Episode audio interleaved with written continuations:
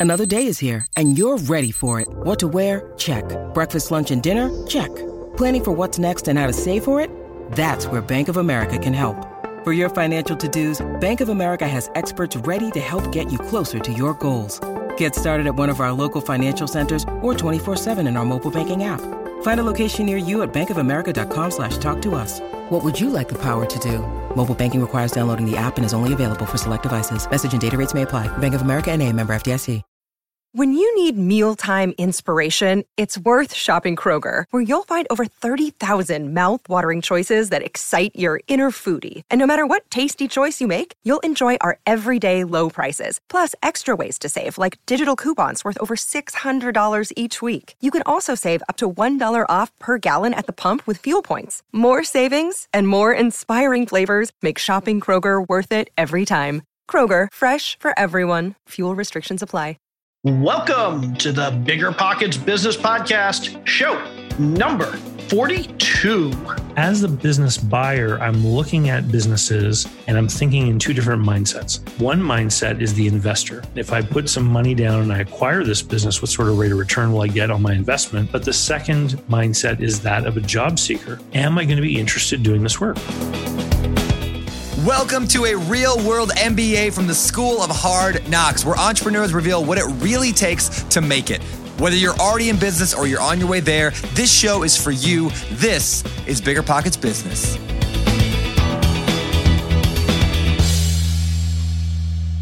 Hey there, everybody. I am Jay Scott. I am your co host for the Bigger Pockets Business Podcast, and I am here once again this week with my lovely co host, Carol Scott. How are you doing today, Carol? So super great. Thank you. Today's guest is awesome. I absolutely love him. And listeners, you are going to love, love, love this episode. It's awesome. Yeah. Today on the show, we have an awesome guest. We've had a lot of people who have asked us to bring a business broker on the show who can talk all about buying and selling businesses and can help demystify that whole area of business brokerage, buying and selling. So we brought on an awesome guest. His name is David Barnett. He is a business broker. He has written several books on brokering businesses. And on our show today, he gives us all the ins and outs of how we as business owners can sell our business, how we should be structuring our business to get the highest price, to get the largest buyer pool. And if we're looking to buy a business, how we can be evaluating that business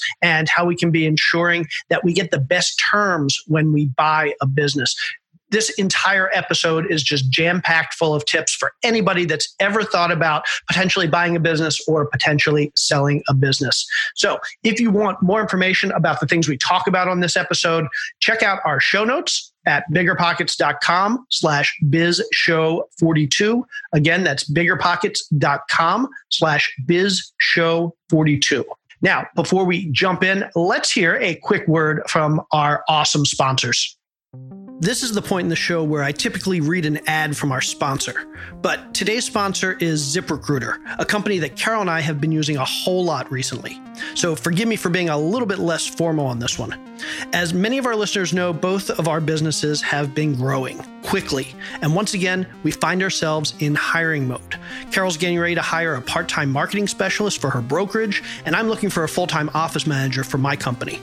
In the past, we've tried pretty much every method imaginable to hire great employees, but these days, we simply focus on what works best, and that's ZipRecruiter.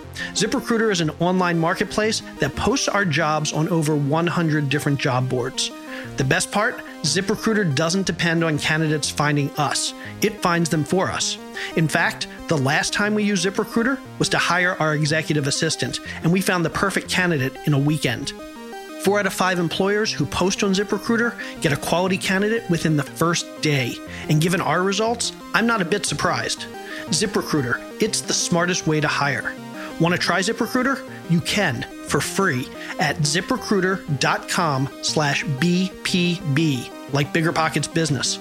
That's ziprecruiter.com slash BPB. Thank you so much to today's sponsors. Okay, now, without any further ado, let's welcome David Barnett to the show. Let's welcome David Barnett to the show. How are you doing today, David?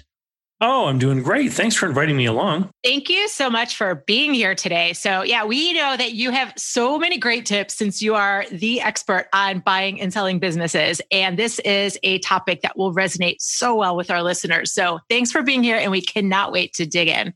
Absolutely. And like Carol said, you are an expert on buying and selling businesses, but I imagine you weren't born an expert on the topic. You didn't come out of the womb as an expert on buying and selling businesses. So take us back a little bit. What's your backstory? Tell us a little bit about uh, your entrepreneurial journey, where you came from, how you started down this path of getting into businesses and entrepreneurship.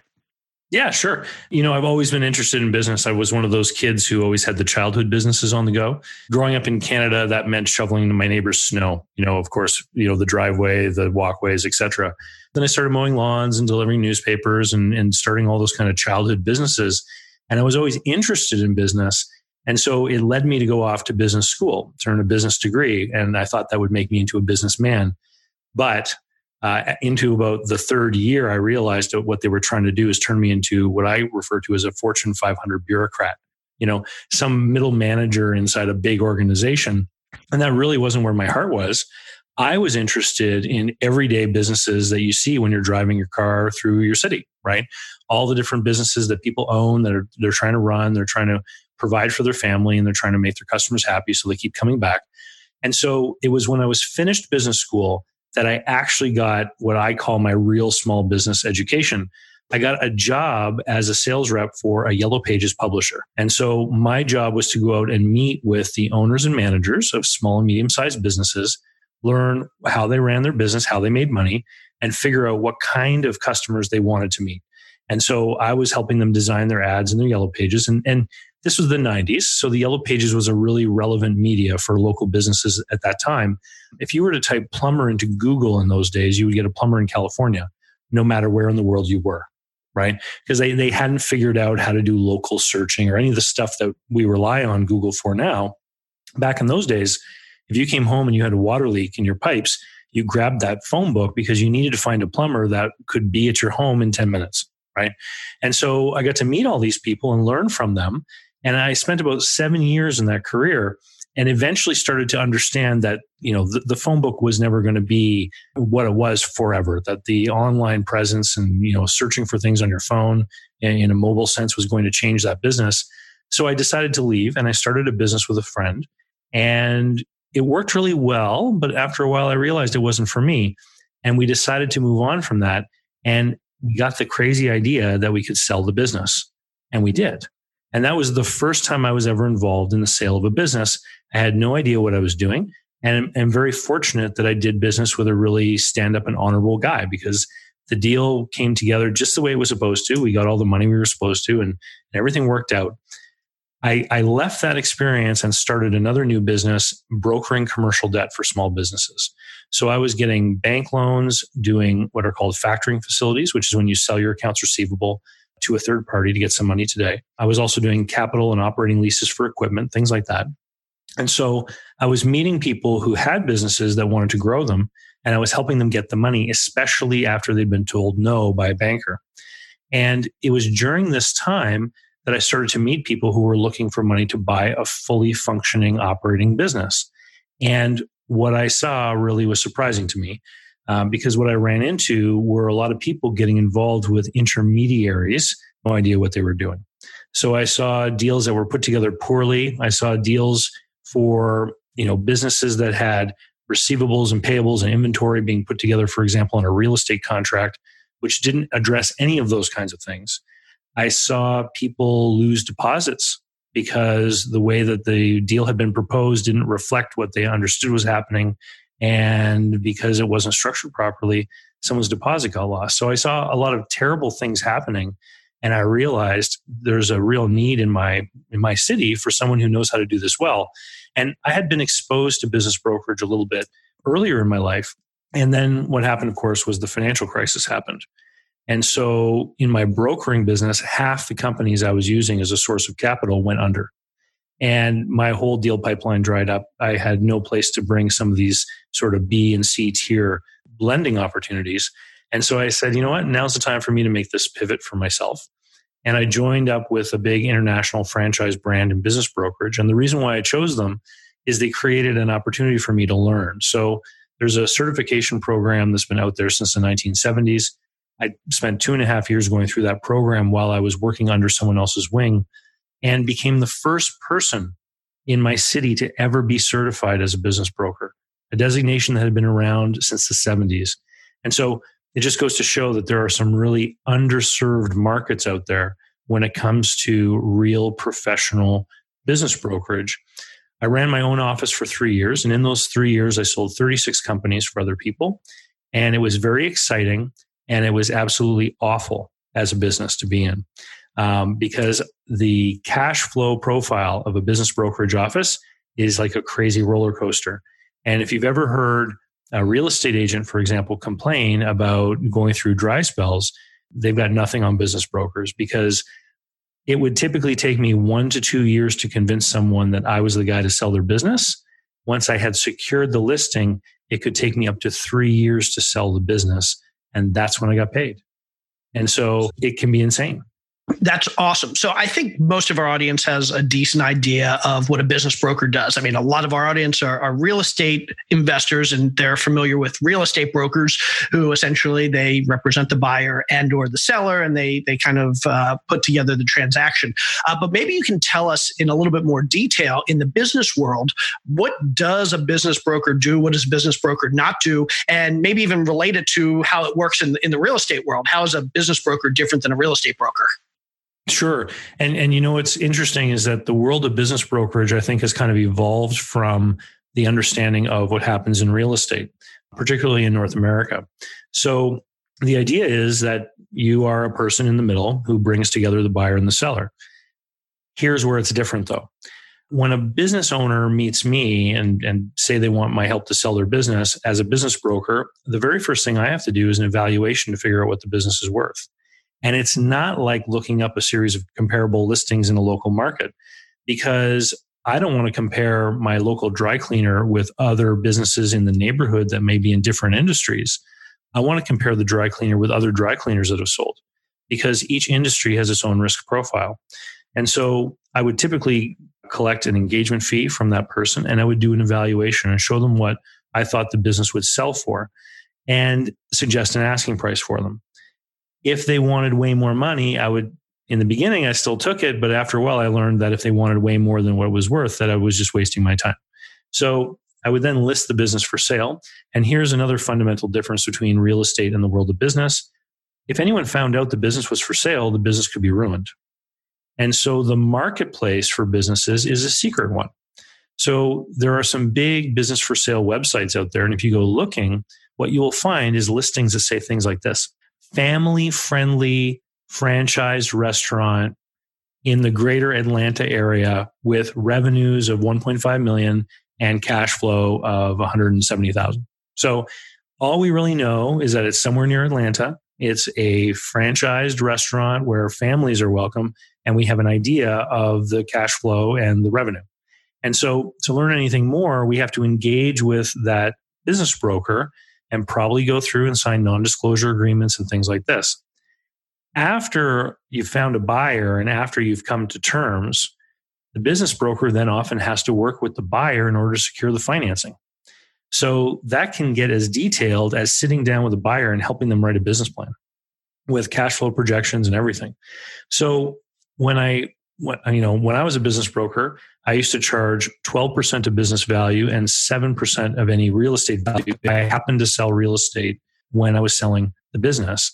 And people would initially say, wow, that you're really expensive. You know, I thought it would be like a real estate agent's fees. But when I explain everything that a business broker does, what I'm hoping you're, you're picking up on is that the business broker is doing the job of the appraiser, the agent, and the mortgage broker. If you want to make that analogy with real estate, because really, because of the secrecy, all of this stuff has to be taken care of by someone who isn't going to spill the beans or, or let it become known in too wide a circle that the business, in fact, is even for sale.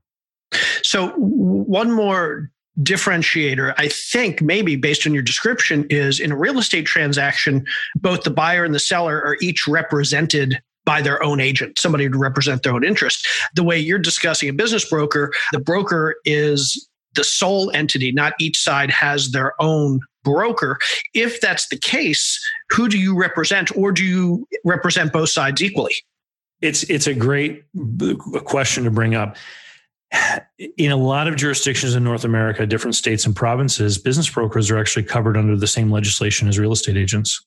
And this is what causes a lot of confusion because realtors hold the same license as business brokers. Some of them feel that they're qualified to do the deals. And it can lead to a lot of problems.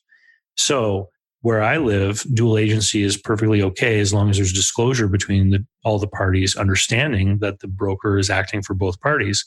And what I would say to both the buyer and the seller is I would say, look, I am going to be sharing any and all information that I have to try to get this deal done. When you're buying and selling a house, we've all got access to information. The buyers generally have access to financing in the form of mortgages. And we have a pretty good idea of what's available for sale because different real estate agents have listings out there. And so it, it can be more of a combative negotiation process because the buyer and seller each have their own ends. The seller's trying to get the highest price, the buyer's trying to get the lowest price. And once the deal is made, they don't have a lot to do with each other. They're each using their own team to get the rest of the deal done for them.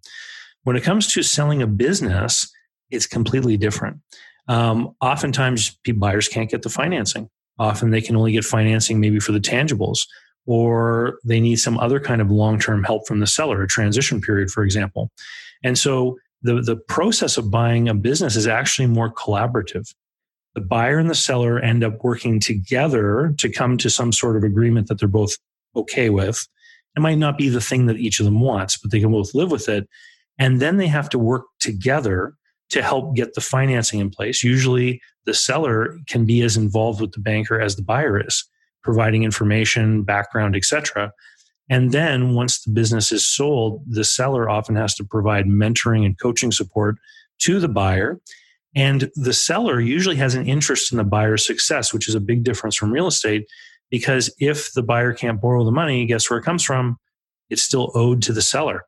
So a lot of the times the deal will be done, but the business isn't fully paid for.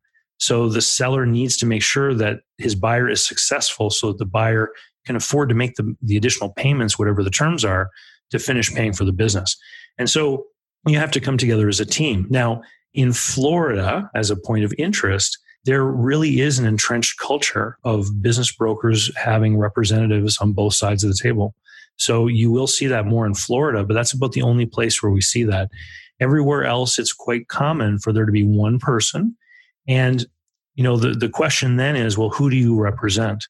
And when I was a business broker, I used to say, I'm trying to get the deal done. And of course, I have the interest of everyone at heart. But most importantly, my reputation is my interest. Because in any community, if you do something that's going to really hurt somebody else, your days in business brokerage are numbered because people will find out. And it's a team effort. So, in addition to the business broker, the buyer and seller both have CPAs and attorneys, and, and usually some other kinds of experts too, maybe business coaches, technical experts if there's a lot of machinery involved. Maybe there's real estate involved, so they're going to have real estate appraisers. And those other teammates usually are not working for both parties. They're only working for one side or the other. And the buyer and seller need to rely on those people's advice as well. Excellent. Thank you. I really appreciate you drawing those, um, the correlations and the comparisons. And the, a lot of our audience is familiar with real estate brokers and that of business brokers. There's one, one other little, uh, little nitpicky thing I'm just curious about from a whole uh, brokerage standpoint. You were mentioning, of course, how it's a secret business, right? That it, we can't know that they're for sale or these these whole businesses might fall mm-hmm. apart. So I'm curious with the on the broker side of it, um, you're saying there is no like public MLS. Is there like some kind of background MLS or something that that brokers are aware of, a place that business brokers can go to to solicit these businesses or see what might be out there? So, for example, in the in the example of Florida, the business brokers there are quite organized with this kind of system, but everywhere else, hmm, not really. It depends. So, sometimes business brokers will be a part of a real estate organization. And a lot of the times they won't put their businesses on any kind of MLS because the MLS system is designed for real estate. And so they won't allow you to list something without an address, for example. Right. And so what ends up happening is that a lot of the listings for businesses that are for sale are exclusive to the brokerage that's listed them. and they'll use these big public websites, things like BizBuySell, businessesforsale.com. There are several of them, and anyone can pay a fee and put a business for sale up on those websites. And and that's how generally buyers find them, unless they go looking for ones that aren't for sale, which is a different strategy altogether.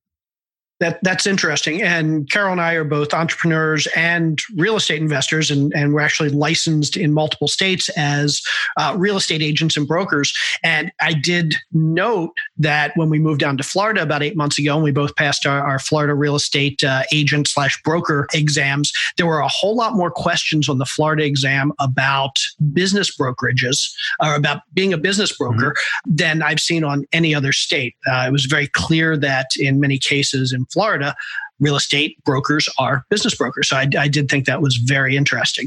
Well, and and the fact that the market is secret allows for something that doesn't happen in real estate. It allows for people that are completely outside the system to actually be acting as brokers too, because it's very rare that anyone would ever discover them, point them out, or that any state regulatory agency might even care. So, I'll give you an example. When I was a business broker and I had my office open here, I had a local competitor who wasn't licensed as a real estate broker, and I was, and I had to look. I had to spend money every year on the licensing and on the insurances, and I had to go spend two year two days every year, nothing to do with businesses.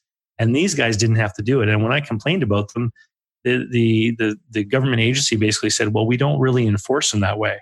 And I said, "Great. Where do I hand in my license? Uh, why why am I putting up with this?" But I mean, that's that's just uh, you know what sour grapes. So don't worry about that. so you you mentioned that um, there are several online marketplaces for businesses where people who want to buy or sell their business can go without a broker. So BizBuySell, businessesforsale.com. If let's say somebody wanted to sell their business there or they wanted to buy a business there, is there still a role for the broker in in in that transaction? Can they say, I want to buy this business, but I'm uncomfortable doing it myself. I want to be represented. I want to bring in an intermediary who can help me either buy or sell. Does that ever happen? Or is it basically if you go to one of those sites, it's just you're you're on your own. Well, it's interesting because this is how I help buyers today. So when I got out of business brokerage at the end of 2011 and left the industry entirely, and I got drawn back in because people kept calling me up asking for help, and I kept telling them, "I don't, I don't do this anymore. I don't do this anymore." Finally, one day, this guy named Bob called me, who I had met when I, my office was open. He, I had met him as a buyer. And he said, Dave, I found a business and I want to buy it. And I've spoken to my accountant, I've spoken to my lawyer, both of them are telling me what I need to get out of the deal, but neither seems to be able to help me get through this or understand some of the things that I'm, I'm finding in the deal. And I said, look, I can help you, but I'm not a broker anymore. So I'd have to charge you like some kind of consultant. He just said, great. What's your rate? I, I, I didn't know what to say. So I just threw out a number and he said, sure, let's, let's work together. And so the buyer they may not necessarily need an agent in an intermediary or agency role. And so, as real estate brokers, you guys understand when you have an agency relationship with someone, you represent them.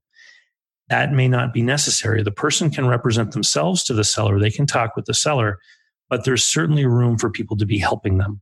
And quite often, when I'm working with one of my buyers, they don't necessarily want the seller to know that they're working with me. Because if the seller were to Google my name and find out that I've written books on the topic and I've got hundreds of YouTube videos, they might freak out and feel that they need to go and get someone on their side of the table who can help them out just as much. So it's it's about building the team to help you analyze and look at it. And there is definitely a role for people who want to go and find a business that's already for sale it, oftentimes, what that will look like is the buyer will contact several brokers, several business brokers, and talk to each of them about the listings that they have. That's really not as arduous a task as it might seem, because for every probably 200 realtors, there might be one business broker. So it's a, it's a much smaller field of people in any given area. Okay, this was a fantastic introduction to how the world of kind of business brokering works. And from here, we could probably talk for the next two hours about if I want to buy a business, what I do and, and how I handle that. We could talk for the next two hours about if I want to sell a business, what I do, how I handle that. Um, instead of trying to do everything, I kind of want to focus now a little bit more on the selling side. So let let's say um, I'm an entrepreneur and Carol and I have our own small businesses, and we do, and I know plenty of our listeners out there either have a small business, are looking to start a small business, will at some point have a small business. And let's say we're thinking two, three, five, ten years down the road, and we know that our likely exit strategy, potentially our, our exit strategy, I should say, is we, we're going to want to sell that business. Now, we probably don't want to wait three or five or 10 years to start getting our business ready for sale. We want to do things up front so that our business is going to be saleable. It's going to be attractive, get the most money for it. As small business owners who are starting or growing a business right now, what are some of the things we should be thinking about so that when we get to that point where we might want to sell, uh, our business is prepared for it? Yeah, sure. Well, well, first of all, let me give you this one big, huge warning. Businesses sell for a lot less than you think number one. And the top reasons, and because they sell for less than you think, people don't often want to sell them. It's usually worth more to an entrepreneur to hold a profitable, successful, cash flowing business than to sell it. So, why do they sell it? Top five reasons burnout and fatigue, divorce, poor health, the need to relocate, and retirement. And if you've been counting, four of those five are not planned. So, 80% of the time when somebody decides they need to sell a small business, and I use the N word there, need to sell, they weren't planning for it. And so that's why this question is so critical because if you own a small business, you need to be thinking about it like an asset that may have to go on the block at any time. The value of a small business comes from one thing the cash flow, the true, honest, normalized cash flow. So, what do I mean by that? Well, you can have a business and you can be managing that business and you can be working in it 50 hours a week and you can be taking home 30 grand a year because that's what the business can afford.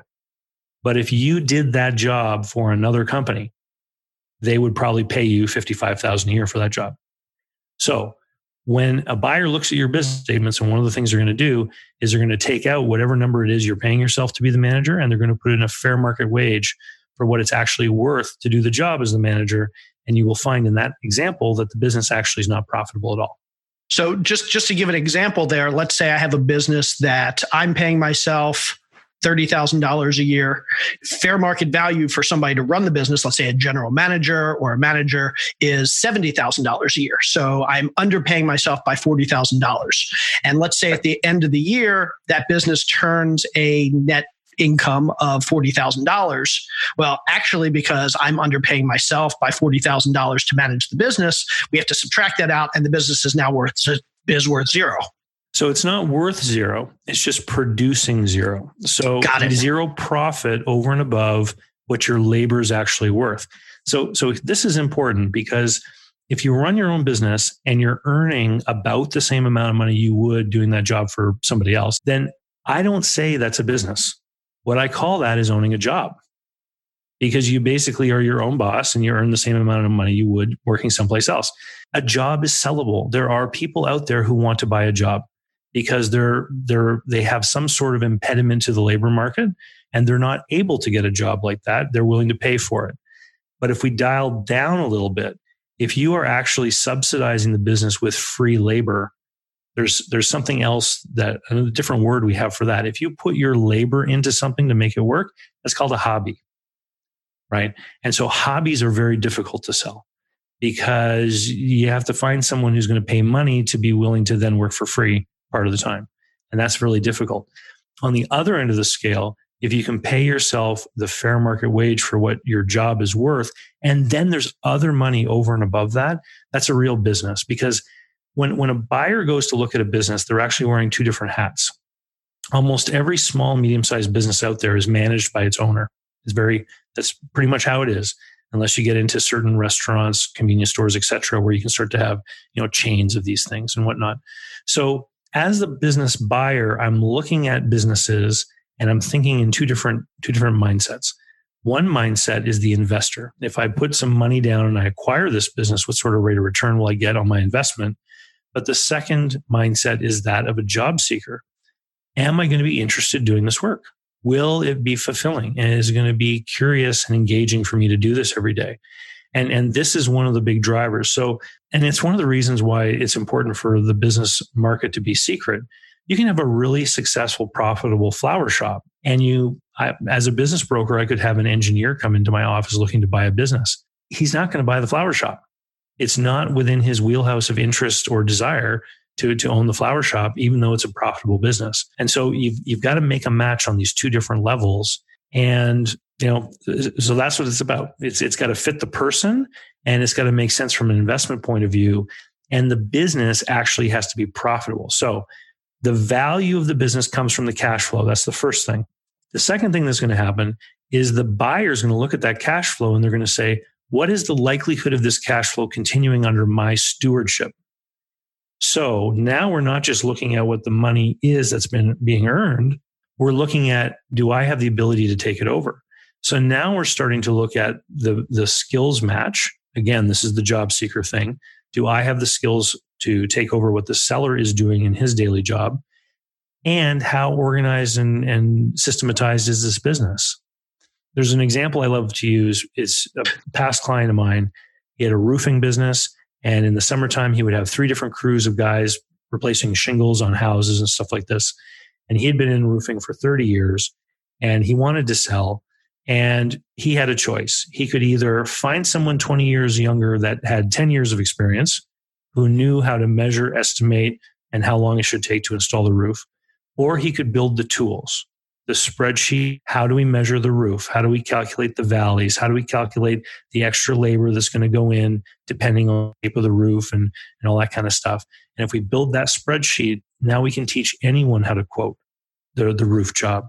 Then if we build the operations manual and we build tools for the guys on site to make sure that they do everything they're supposed to do, now we can take somebody who's never been on a roof and we can show them that we have the tools to teach them how to run the roofing business what ends up happening is more potential buyers are going to believe that they can run run the business and so it's going to increase the marketplace for the business Great. Thank you for that. So I would like to follow up on that a little bit more. It sounds like in the roofing example, for example, you are saying that building that tool so that anybody could come in and take over that estimating process was crucial. It sounds like building out an operations man, uh, operations man, manual, why can't I get that word out right now, was critical in helping the sale of that business in a timely and efficient manner. What are some other things we as business owners should be building? Some tactical, tangible things that we can deliver so that when it is time to sell our business, it can be moved along. Well, well, here's the thing that that I want to sort of carry on with the operations manual and the tools is we tend to think about this stuff because we're thinking, let's make the business more saleable. But what we're really doing is we're figuring out how the business can also function without us personally being there. And, and here's where that can be really important. Uh, people have accidents. People get into car accidents. People get ill. People have sudden family crises that force them to have to go travel for a month at a time to go visit family members that are ill, for example. If these things are in place, you can get other people to do them, right? And if they're not in place, what's going to happen to your business? Right. And so, so it all gets back to that idea that the reasons we sell are often not chosen, they're not planned for. And the pre- preparation we make to get ready to sell actually prepares us against many other eventual possibilities. It's, it's just good business planning. If everything in the business is tied up in the owner's head, it, you really get a challenge sometimes with buyers because they say, you know, I don't, I'm not you. I don't know everything that you know. How am I going to be certain that it's all going to be transferred over? And, and unless you can demonstrate that it can be transferred over, you have to basically look for a younger clone of yourself that's I, I, love this. And i often talk about the fact that business and real estate are highly related. And i know a lot of our audience are, are real estate investors who are also uh, doubling as business owners. They, they do both things. And it's just it really it, it's it's interesting how once again we see the relationship here. You talked about the five reasons that people sell their businesses burnout divorce health relocation and retirement. And at least four of those are the big reasons that people sell their houses. They get divorced or they have they have health issues or they have to relocate or they retire somewhere same thing in businesses. If you want to find a great opportunity to buy a business, maybe an underpriced business or, or a great uh, win win for both you and the seller, these are things to look for. So I, I thought that was just tremendously interesting. And then the other thing is you mentioned often doing things to your business to make it more saleable, to grow your potential base of buyers. We do the same thing in the real estate world. A lot of times we'll take a piece of real estate uh, that's tremendously de- de- uh, distressed. Uh, maybe it has foundation issues, maybe it needs a new roof. And a lot of even investors don't want to buy it. And we can go in and we can fix that really big distressing thing. Maybe we fix the roof or we fix the foundation. And then suddenly it's not so scary for another investor to come in and say, hey, this is now something that I'm comfortable taking over. So just that analogy again to the real estate world where we treat our businesses in a lot of ways the same way we treat our real estate to make it sellable, to create the largest potential buyer pool and the, the highest price, uh, again, is very analogous. So that's fantastic and really appreciate those tips. Before we move on to the next part of our show, let's hear from one of our show sponsors. Real estate investing is known for a lot of things, mainly making a very select group of people a whole lot of money. But being an online, cutting edge experience is usually not one of those hallmarks. Well, thanks to Fundrise, that's no longer the case. Fundrise is the future of real estate investing. Their revolutionary model is transforming the industry thanks to their software, which cuts out the costly middlemen and removes old market inefficiencies. Fundrise delivers the kind of investing power you typically only see at the big institutions and can now bring real estate's unique potential for long term growth and cash flow to individual investors like us. Getting started is simple and usually takes less than five minutes. When you invest with Fundrise, you'll be instantly diversified across dozens of real estate projects, each one carefully vetted and actively managed by Fundrise's team of real estate professionals. Then you can use their intuitive investor dashboard and real time reporting system to monitor the progress of each property in your portfolio. Now that's the future of real estate investing. So, are you ready to get started? Then visit fundrise.com slash BP business. That's F U N D R I S E dot com slash BP business. And you'll get the first three months of fees waived. Again, that's fundrise.com slash BP business. How would you feel if you could save an extra $1,500 this year without lifting a finger? Saving money doesn't come naturally to most people. In fact, for a lot of my life, I was absolutely terrible at it. Luckily, there's a tool designed to help all of us out. It's an app called Empower, and it's transforming spenders into savers. Empower, that's E M P O W E R, is an awesome mobile app that allows you to automate your saving and improve your money management. You simply tell the app your weekly savings target. Each day, Empower studies your income and spending and automatically knows when to move the right amount of money right into your savings account, where you're less likely to burn through it. Plus, you get access to Empower's human coaches who can give you personalized recommendations as well. No more Googling all of your finance questions. If you want to save an extra $1,500 or more this year, you've got to check out the Empower app. Download Empower, that's E M P O W E R, in the App Store or the Google Play Store. I downloaded it, and more than 650,000 other people have as well. For listeners of this show, get $5 when you use offer code BPB, like BiggerPockets Business, and reach your savings goal. Visit empower.me slash BPB for more details. That's empower.me slash BPB. Now, I assume there are certain mistakes that a lot of us as sellers make. What are some of the mistakes that you see sellers make when they're trying to sell their business that either hurt their ability to sell or hurt the value at which they can sell? Yeah, so th- there there are a bunch of them, but here are some of the biggest ones. Number one has got to be that you don't keep proper records. So I'll give you an example. When, when a buyer goes to look at your business, they're going to want to see what's going on in your business. And I've seen, for example, and I'm not talking about financial statements from an accountant, but your own internal business record keeping system, where people will have eight different revenue lines.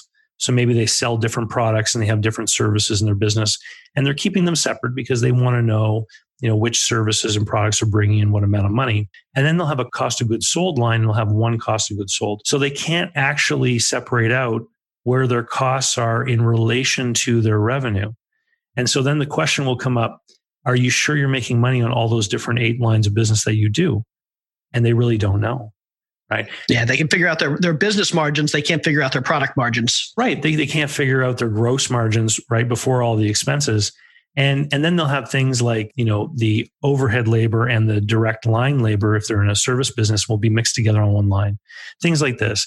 And again, if you sort this stuff out, it's going to make it easier for a buyer, but it's also going to make it easier for you as an entrepreneur to know what's going on in your business. So you can recognize that there's some kind of problem. Another big concern is that people will often do things in a small business in order to manage their tax burden and big air quotes around that, right? So big companies have huge armies of CPAs that figure out how they can pay less in taxes. Small business people don't have that. So what they do is they take their teenage daughter and they give her a company cell phone because it's cheaper for the business to pay for the daughter's cell phone than it is to take money out of the business pay income tax on it and then use after tax dollars to get a cell phone for the daughter, right? And so technically that kind of thing is not allowed, right? This is you're avoiding taxes. Now, things like the daughter's cell phone, I mean, that's pretty easy. It's easy to show a buyer that this cell phone bill does not really have any kind of thing to do with operating the business. And we'll usually address that when we normalize the financial statements with something called an add back. So it's a discretionary expense the owner did and we're adding it back because it's really sort of in a roundabout way that the owner's taking profit out of the business. Those things are simple. You know what's difficult? When you do cash business and you don't record the sale. Because now what you're trying to tell a buyer is that the top line revenue is not real, that really it should be higher. And the problem is that you may be able to convince the buyer that the business is really better than what, you know, your financial statements and the tax returns show. But the chances that the buyer in turn will be able to go and convince his banker of those things, next to none. Right. And so people will sometimes get lured into doing things in their business, believing that they're saving money in the immediate term on things like income taxes, and they and they may be right, and they, they're taking certain risks that maybe they're comfortable with. But the problem will come when it comes time to sell. Now all of a sudden buyers who may even be interested can't get financing the business can still be sold. Guess who's going to finance it? And that's kind of the flip side. Whenever sellers say, "Oh my God, I don't want to be, I don't want to finance, you know, eighty percent of the sale of my business," I'll say, "Well, think about all the money you saved in taxes. It, it's a double-edged sword. You take from one side, you give on the other." Sure speaking of tax returns and these double-edged swords and all that from a buyer standpoint i'm, I'm thinking about flipping it over to the buyer side now um, instead of just just talking about the selling. When the tax returns just simply don't agree with financial statement with the financial statement how do we as a buyer know what to believe? Like how do we even go about figuring out what the real deal is? Well that's a great thing because in actual fact you can't really know for sure which means the deal has to be structured in such a way that the risk is managed so I'll give you an example. I once sold a pizzeria, and this was the circumstance. Uh, the tax return said they were doing a certain level of business, and the seller claimed they were doing more. And so the buyer made him an offer saying, okay, here's the deal. I'll buy your business. I'll pay you a price that we both agree on based on the performance you claim is there.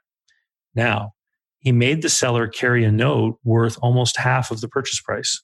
And there was a matrix included in that note, which showed that in the first six months after sale, if the sales were not what he claimed, certain amounts were going to be deducted off that note.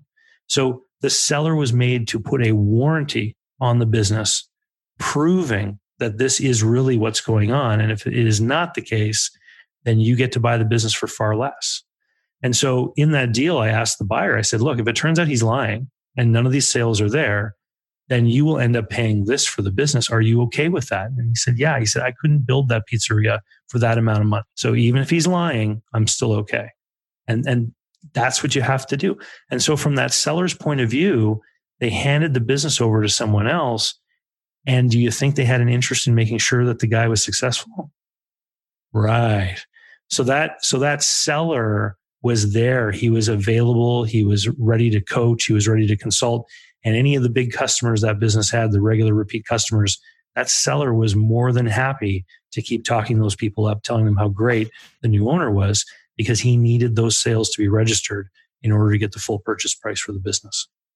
That's great. And that brings up another question that I had. So we, we know, and again, probably a lot of analogies to real estate.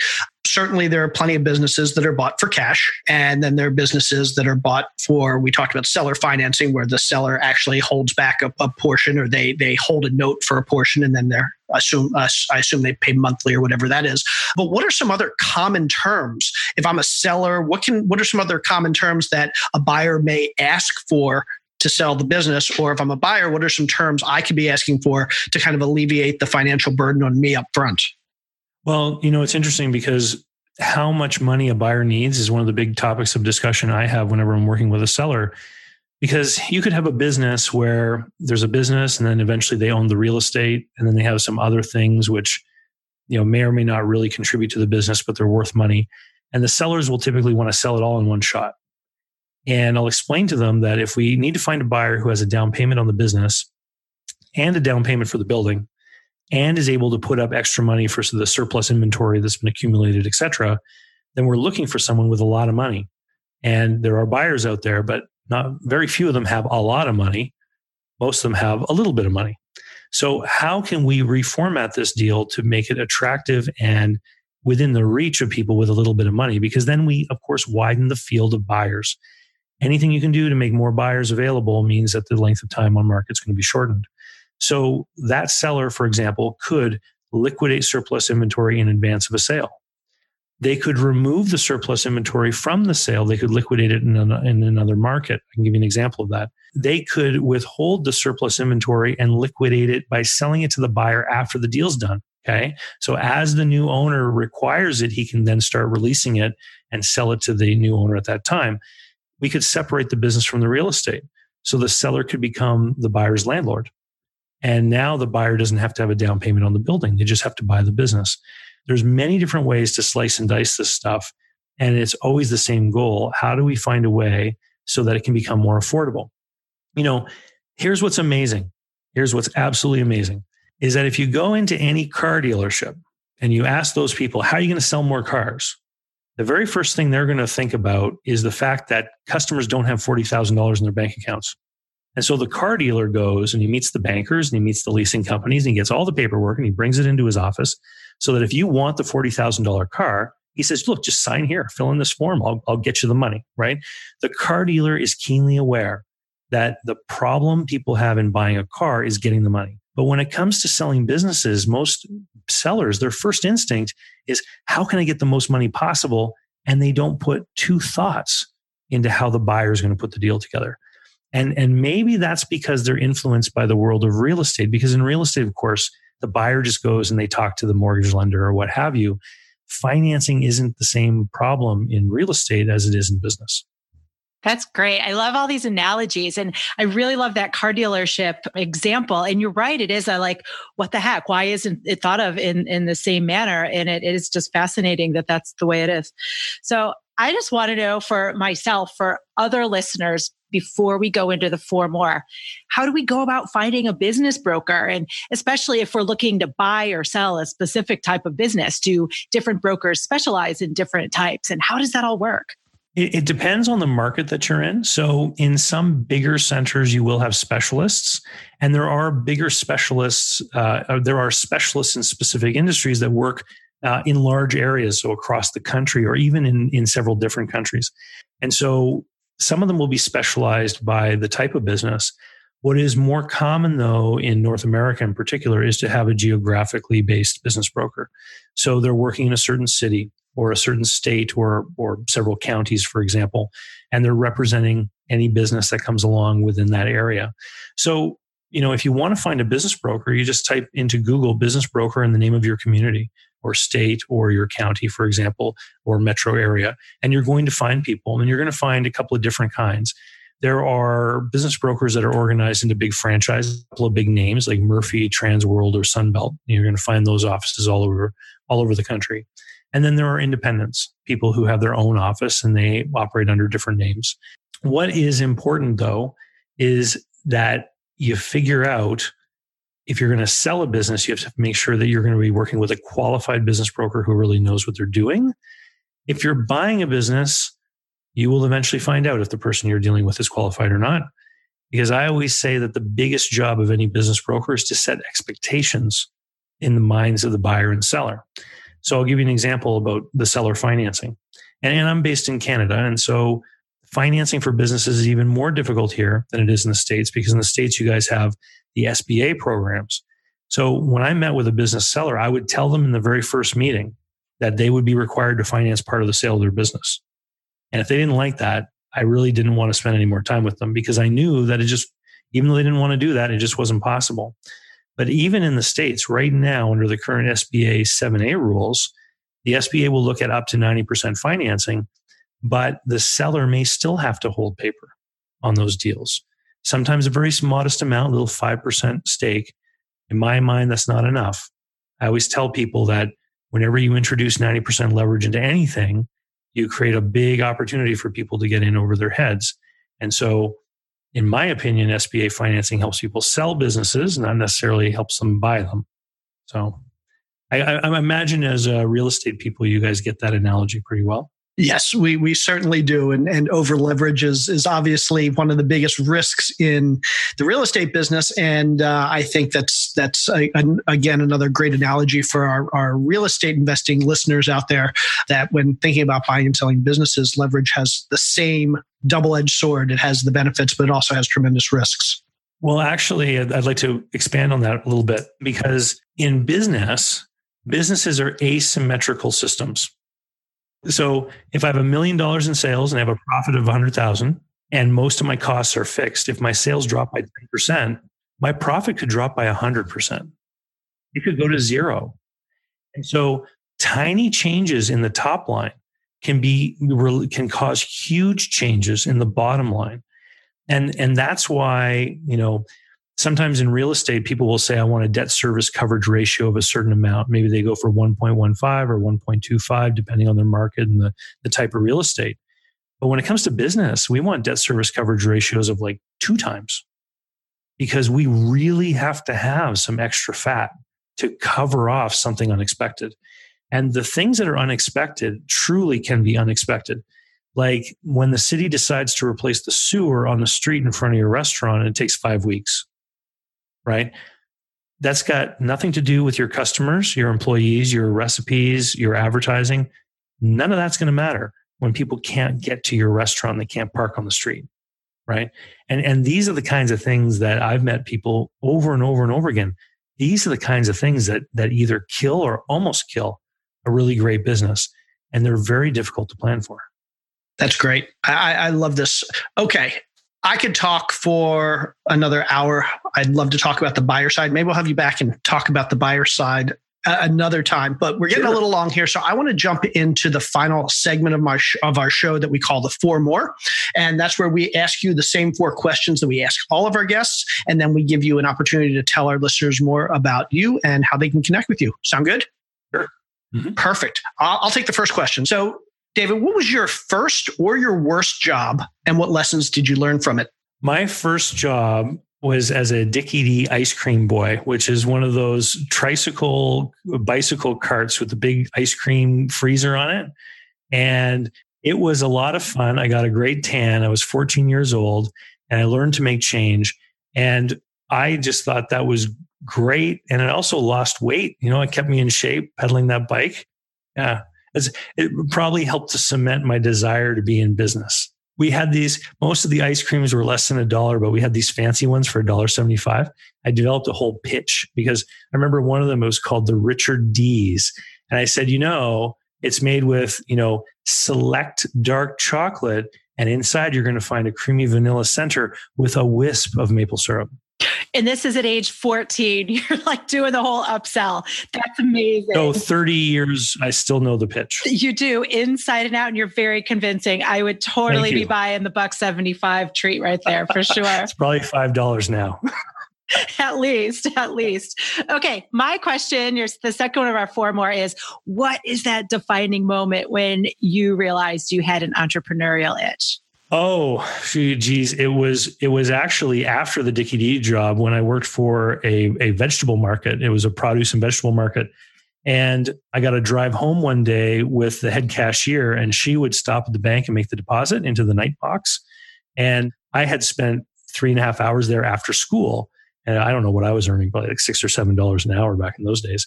So I worked for three hours and I had my $21 of earnings. And she deposited like $8,000 in the bank. And I thought, I'm on the wrong side of this. I'm on the wrong side of this. you figure that out I, really I've quickly. got to do something. Yeah. So yeah. Awesome. Okay, question number three. Uh, I'm a big book fan, and so I always like to hear what the best book on the topic we've discussed is. And I know you've written several books, so please don't be shy. And if, if you have the best book on the topic here, uh, recommend one of your own. Well, so if, if somebody out there has a business they want to sell, they should read my book, How to Sell My Own Business. The first half of the book is actually how to pick a business broker and how to know if you should rather go with a broker instead of doing it yourself. But as far as the stuff we've been talking about, about getting your business organized, it's without a doubt, it's the uh, the Michael Gerber book, E Myth Revisited. It's uh, foundational, something everyone should read. Excellent. Thank you. And then our fourth and final question, which I rather enjoy, is what is something that you have splurged on in your professional or personal life somewhere along the way that was totally worth it? Oh, it's just buying business class plane tickets. I'm six foot three. So, you know, it's worth it in so many ways. I can measure how much it's worth it. It's, yeah, Awesome. fly business class. You, you meet great people, you, you make business contacts, and uh, you don't get, you know, cramped up with your knees jammed into the person in front of you. Win, win, win all the way around. Awesome. Okay. So that takes us into the more part of the four more, and that's where our listeners can find out more about you. Tell us, don't hesitate to tell us about your books. Tell us how they can get in contact with you if they're looking to find out more about your services or anything else you want to tell us about. And what's the best way to connect with you? Sure. The best place to go is to my blog site, davidcbarnett.com. From there, there's all kinds of other websites I have specifically for buying or selling or, or what have you. But um, I've got online courses and information about my books and links to YouTube videos. There's probably 400 videos now on the channel. Almost all of them come from questions from people about buying, selling, and managing small and medium sized businesses. And if you're interested in business deals, uh, join the email list. I send out an email almost every day where I just talk about stuff that comes across my desk and uh, different thoughts and ideas that I have about about doing these deals, and most importantly, getting your head around risk. You know, entrepreneurs are very optimistic people and don't often truly understand the risks of what they're getting into. And a lot of the times, especially if you have some money, you can create problems for yourself because it's easy to buy stuff, it's easy to invest money. What is a real challenge is figuring out how to do these things without it. But that's how you build a truly resilient business that has a high return on, on owner's equity is by figuring out how you can make money without necessarily investing a lot of your own. I absolutely love that. David, this has been fantastic. All the stuff you just mentioned, we'll make sure it's in our show notes. So go to our show notes for anybody that wants more information or links to all those things. David, again, this has been absolutely fantastic. Your expertise and knowledge has been invaluable to us, and I'm positive our listeners as well. And uh, like I said, we may ask you to come back at some point and talk about it from the buyer side as well, because I have a whole lot more questions that we didn't have time to get to. I would love to. That, that, it's a lot of fun. I love doing these interviews. Awesome. Fantastic. Thank you so much. I learned so much and you're awesome. Thank you. Thanks, Dave. All right. bye bye. Bye. Bye. So, Carol, what did you think about that show with David Barnett? Seriously, how awesome was it? He packed so many great tips and so much good education into that episode. I really loved how there were so many really solid correlations between uh, buying and selling real estate, buying and selling businesses. And I think also more importantly, just he really helped us prime really well for the right things to do to make sure we can sell our businesses effectively. I thought it was absolutely awesome. Yeah, it's just such a great reminder why, as real estate investors, because I know a lot of us are real estate investors, there's such a good synergy, analogy, crossover with buying and selling and, and growing businesses. And so that's why I think a lot of real estate investors, and I assume a lot of our listeners, kind of do both. So, Yeah, Dave, it's a great reminder. Great Yeah. reminder all the way around. absolutely. Okay. Uh, are we done for today? Let's wrap it up. Okay, everybody, thank you so much for tuning in and joining us. Have a fantastic week. She's Carol. I'm Jay. Go buy or sell a business today. Have an awesome week, everybody. See you, everybody. See you later.